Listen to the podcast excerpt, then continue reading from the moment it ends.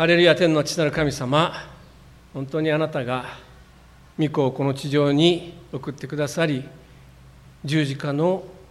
に至るまでの苦しみを通ってくださりそしてよみがえってくださったことを神様感謝いたします。そして私たちもまたやがての時にイエス様がよみがえられたように私たちもよみがえることができるそういう希望をあなたが与えてくださったことを心から感謝いたします。今世界を見るならば本当につらい悲しい出来事が多い時代ではあります。でもその中でイエス様の復活の喜びが今日もこうして日本の教会においてまた世界に教会において宣言されていることを覚え心から感謝をいたします。神様どうか一人でも多くの方がこの復活の希望を知りそしてイエス様の御国に属する者が起こされるように今日も日本の教会の礼拝また世界中の礼拝を用い祝してください。また私たちの一幕教会の礼拝もあなた豊かに祝してくださり私たちが霊と誠をもって今日あなたを礼拝できますよう導きください。イエス・キリストの皆によって祈ります。アーメン、えー、本日は、えー、復活日礼拝ということで神がすべてにおいてすべてにというタイトルで第一コリントの15章20節から28節というところを通して説教をさせていただきます。2023年3月22日というのはどんな日だったか皆さん覚えていらっしゃいますでしょうか？ちょっと考えてみていただきたいと思うんですけども3月22日ですね。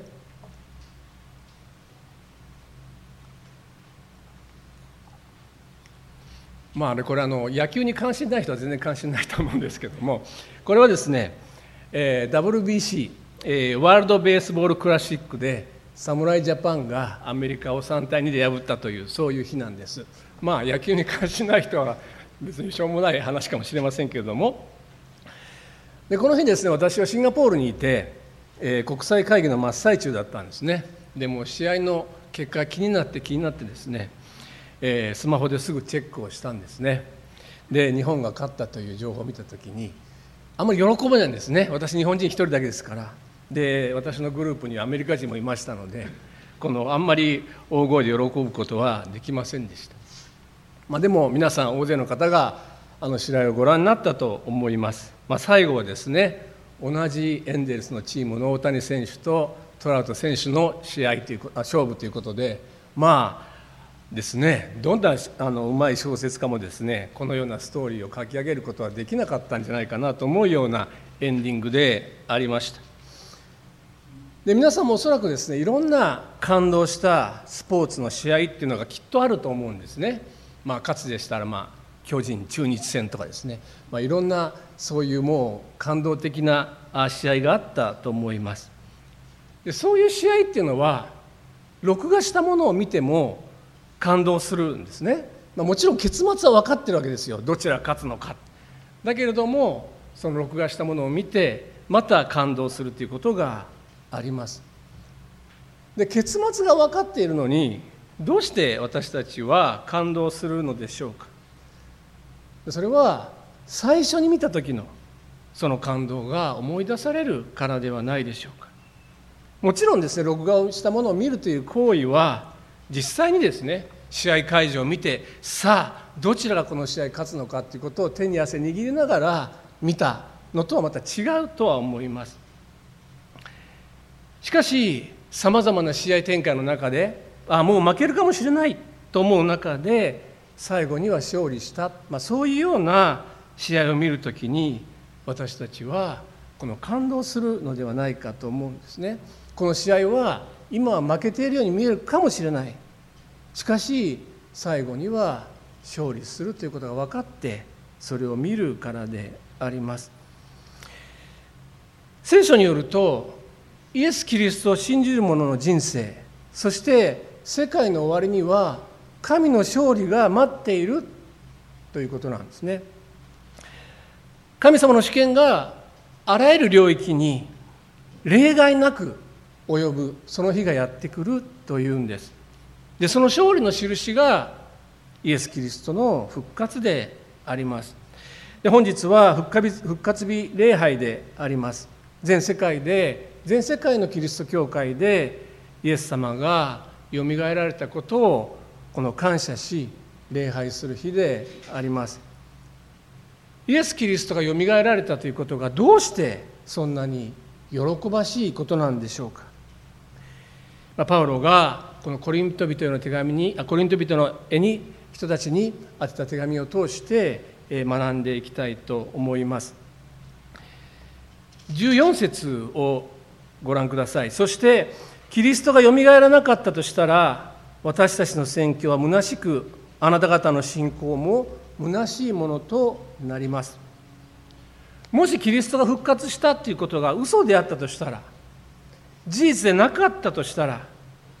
私たちの宣教には意味がなく私たちの信仰も虚しいとパウロは言うんですね。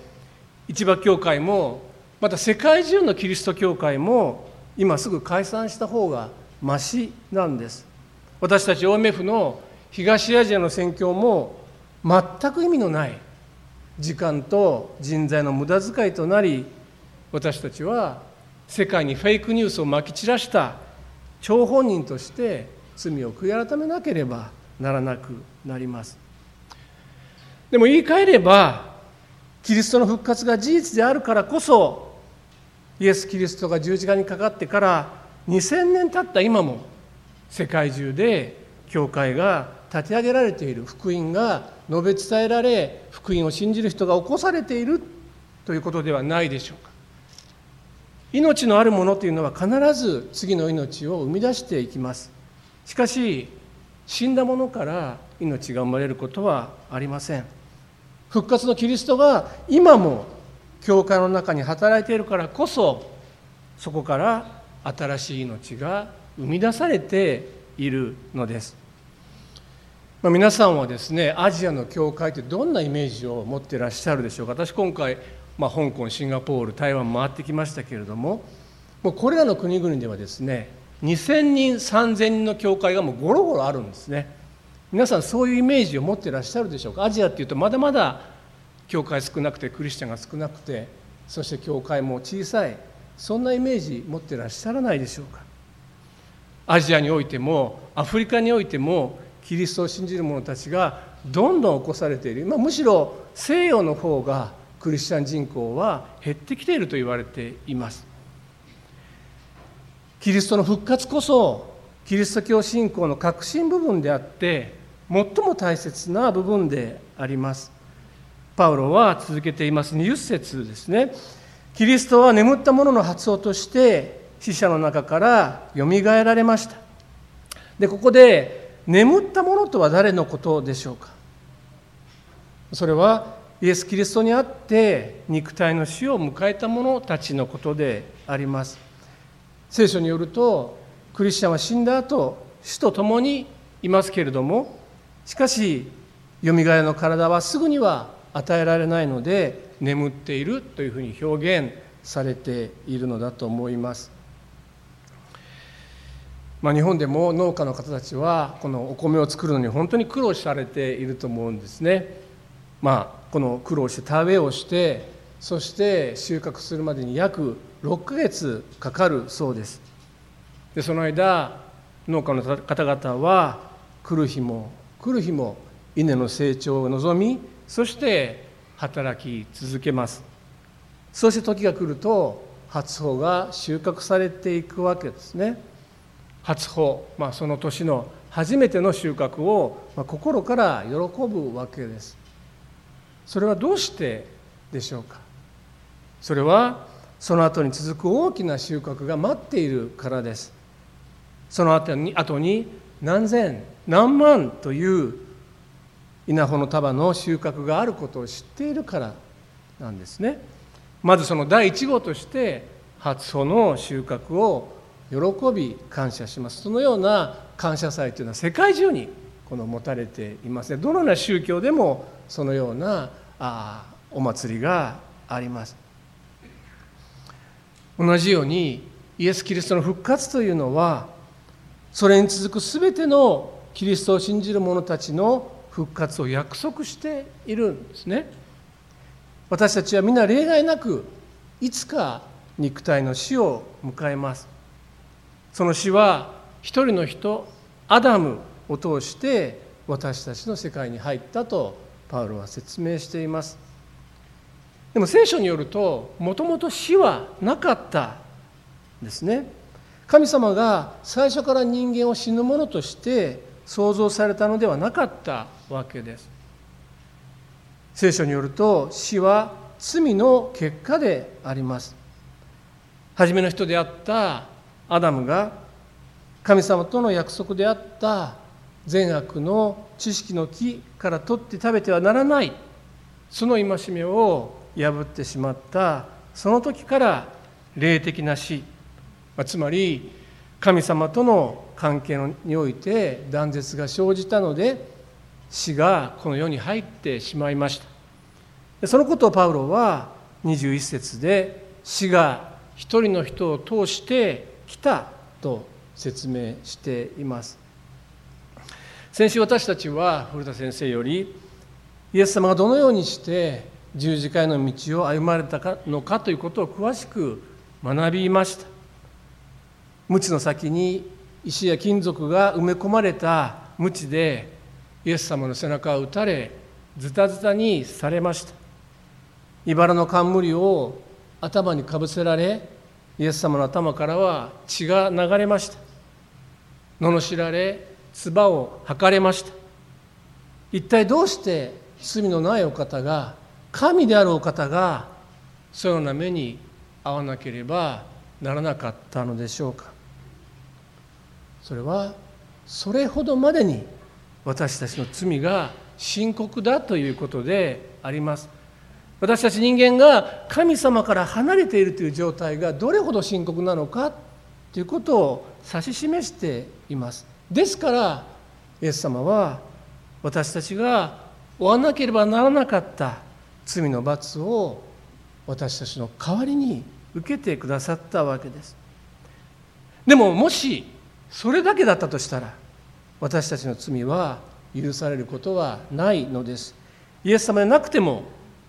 人の罪のために死なれた方はあると思います。でもその人はそうしたからといって罪を犯した人を救い出すことはできないわけです。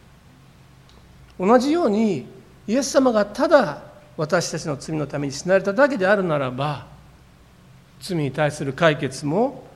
死に対する解決もどこにもないですね。イエス様が私たちの罪を背負って死なれただけではなくて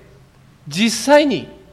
現実に死を打ち破ってよみがえってくださったことによってイエス様が単なる人ではない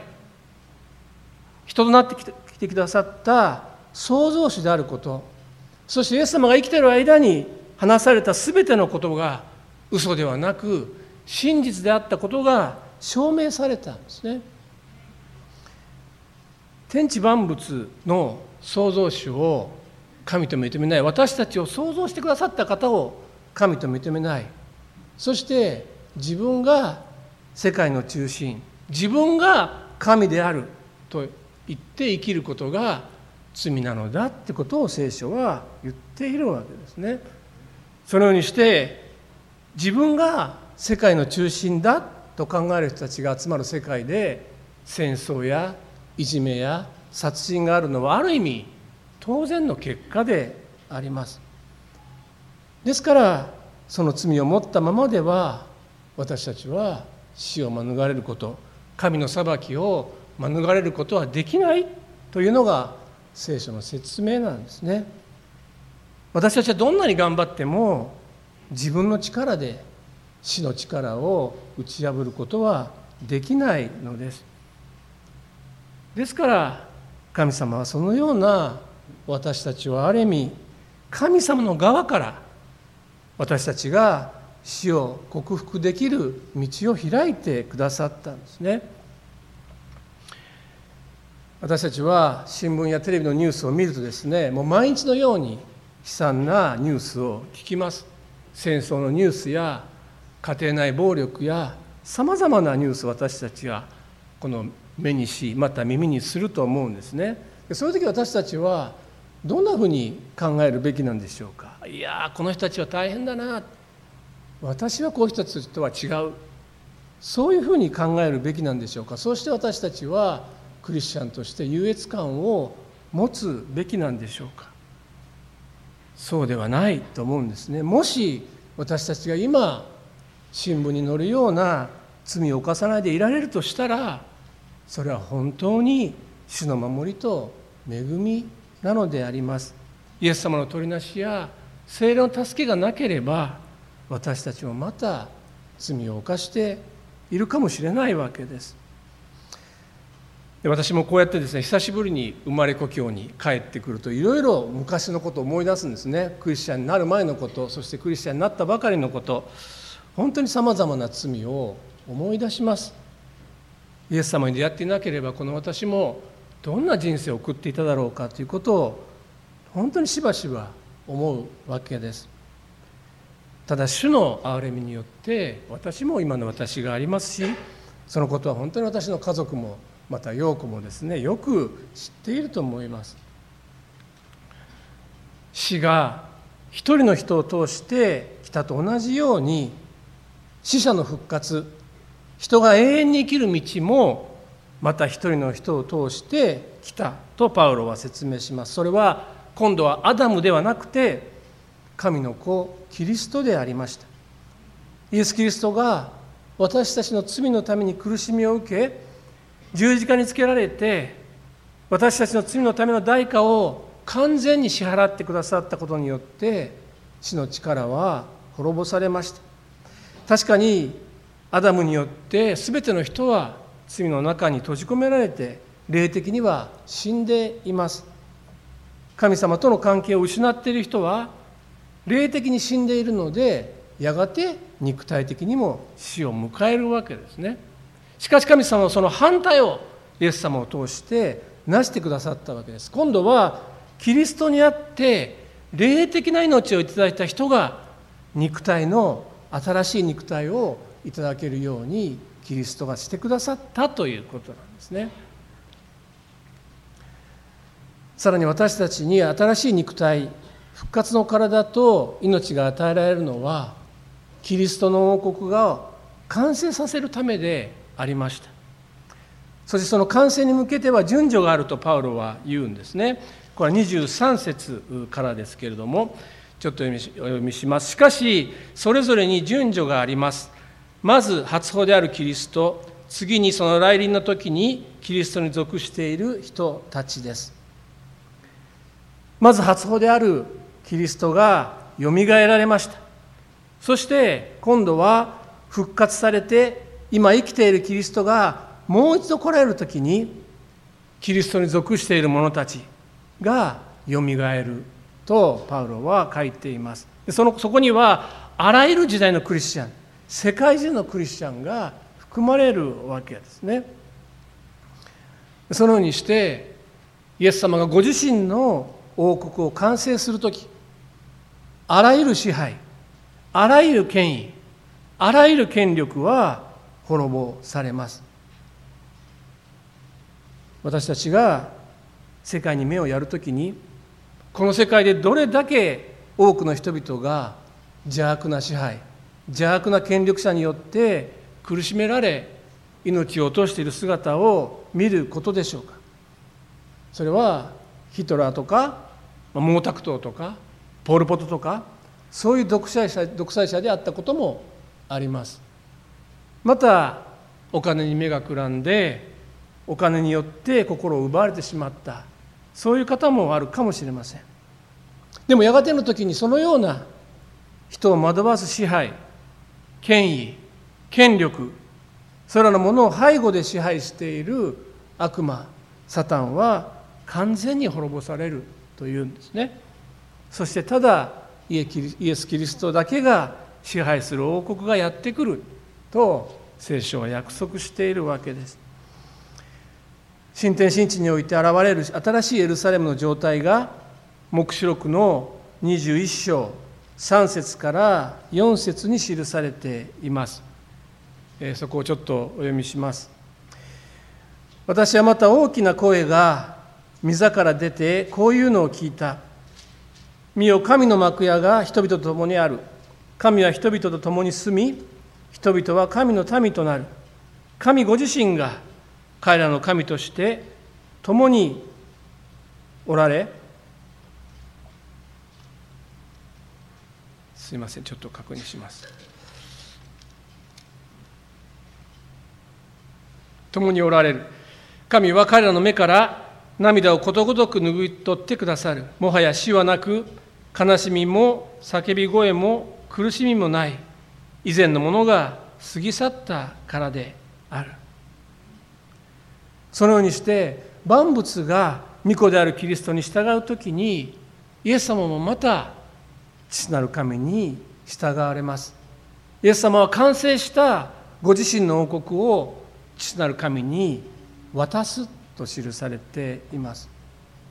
この時に世界は完全な調和を取り戻すんですね。神様が全てにおいて全てとなられるという時代がやってきます。神様が全てにおいて全てとなられるというのは一体どういうことなんでしょうか。あまりにもなんかスケールの大きな出来事でちょっと私たちにはピンとこないかもしれません。私たちがこの世界に目をやるときにこの独裁者が支配する国があります。でそういう国ではその指導者がやってくるときに人々はもう笑顔で歓迎しないといけないんですね。どんなに人々はその独裁者が憎くても嫌いでも笑顔を振り笑顔でその独裁者を迎えなければなりません。なぜでしょうか？もしそういう笑顔笑顔をしないでムッとした顔をして迎えるならば反政府的な考えの持ち主だと思われて逮捕されたりあるいは殺されてしまうかもしれないからですね。あるいはそういう国の軍隊というのはもうもう本当に完全に一致した軍隊行動をとるので、まあ、外から見ているとですね本当に一致した軍隊だなと思うことでしょう。でも彼らはどうしてそうするんでしょうか。それはそうしなければ罰を受けるからであります。ひどい場合には殺されるからであります。そういう恐怖のゆえに彼らは行動するわけですね。しかしやがてやってくる神の支配というのはそういうものではありません。全ての人がその神の国に属する全ての人が神様の正しさ神様の愛の深さ神様の清さを知ってその神様のご性質に完全に満足をして神様の支配の中に生きることを喜ぶ人たちです。もう神様が嫌で嫌でしょうがない。この人は嫌いだけれども従う。そういうのではないんですね。神様の愛の中に完全に行こう。そういう者たちとして神を賛美する者たちの集まりとなるわけです。ロボットのようにですね。なんか自動的にこう神を礼拝するのではなくて心から喜んで神を愛し神に仕える者たちの群れが完成するのであります。それは神の支配が ありとあらゆる領域において及ぶということです。もはやそこには罪も神に反逆するものも一切ない。そういう状態がやってくるということです。神の子イエス・キリストの 十字架の贖いと復活によってもたらされた救いというのは私たちと神様との和解だけではなくて人と人との和解そして人と被造物との和解宇宙大のスケールの救いなんですね。で言い換えれば私たちはまだそういう世界は体験してないわけです。この世は神の創造でありますけれども同時にサタンも支配している世界であります。疫病があり戦争がありまた自信がある世界であります。個人と個人との間に憎しみがあったり対立があったりすることもあります。しかしそういう事柄が神様を悲しませるそういう事柄が一切なくなり神様の恵みと愛だけが支配する。そういう世界がやがてやってきます。キリストの復活というのは新しい時代の幕開けでありました。宇宙大の救いの始まりでありました。私たちはイエス様の十字架の贖いによって罪が許されよみがえらされたキリストに結び合わされて今ここで新しい命を生きるようにされました。それはやがて来る復活の命を先取りした歩みなんですね。新しい高校とかですね大学に入るその入学が決まった学生というのはまだ古い学校にいてももう気分は新しい学校に入った気分になるのではないでしょうか。それと同じように私たちキリストにあるものは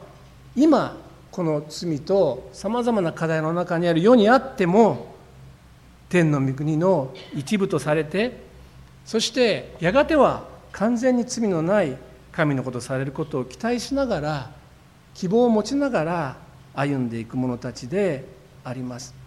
やがての時に私たちは限りなくイエス様に近いご性質をいただくことができるのであります。私たちは毎週日曜日この礼拝において御心の天になるごとく地にもなさすたまえその種の祈りの一部を毎回毎回祈っていきます。神様の完全な御心が天で行われているように地でも行われますようにと私たちは祈ります。私たちは神様の御心をこの地で行うようにと命じられています。でもまず私たちがその行動を起こす前に神様ご自身が神様の御心が地でも行われるために行動を起こしてくださったのだっていうことに目を留めたいと思うんですね。やがてこの世界は完全に新しくされます。そのために神様は御子キリストを死者の中からよみがえらせてくださいました。それは私たちがどんな時にもたとえ時代が悪くなっているように見えるような時であっても希望を失わないためであります。この地上においてキリストにあがなわれ新しい命を与えられ復活の希望を与えられている私たちはこの希望を言葉と行いにおいて世に示していきます。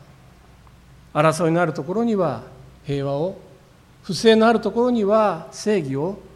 愛のあるないところには愛を示していくのであります。そのようにして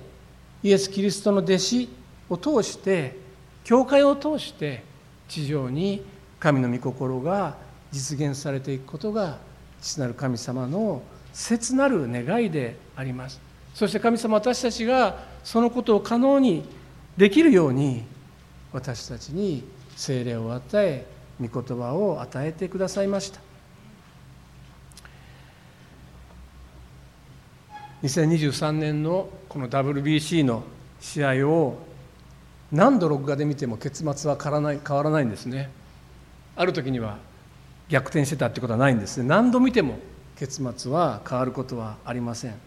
大谷選手はトラウト選手を最後に三振で仕留めるシーンは決して変わることがないんですね。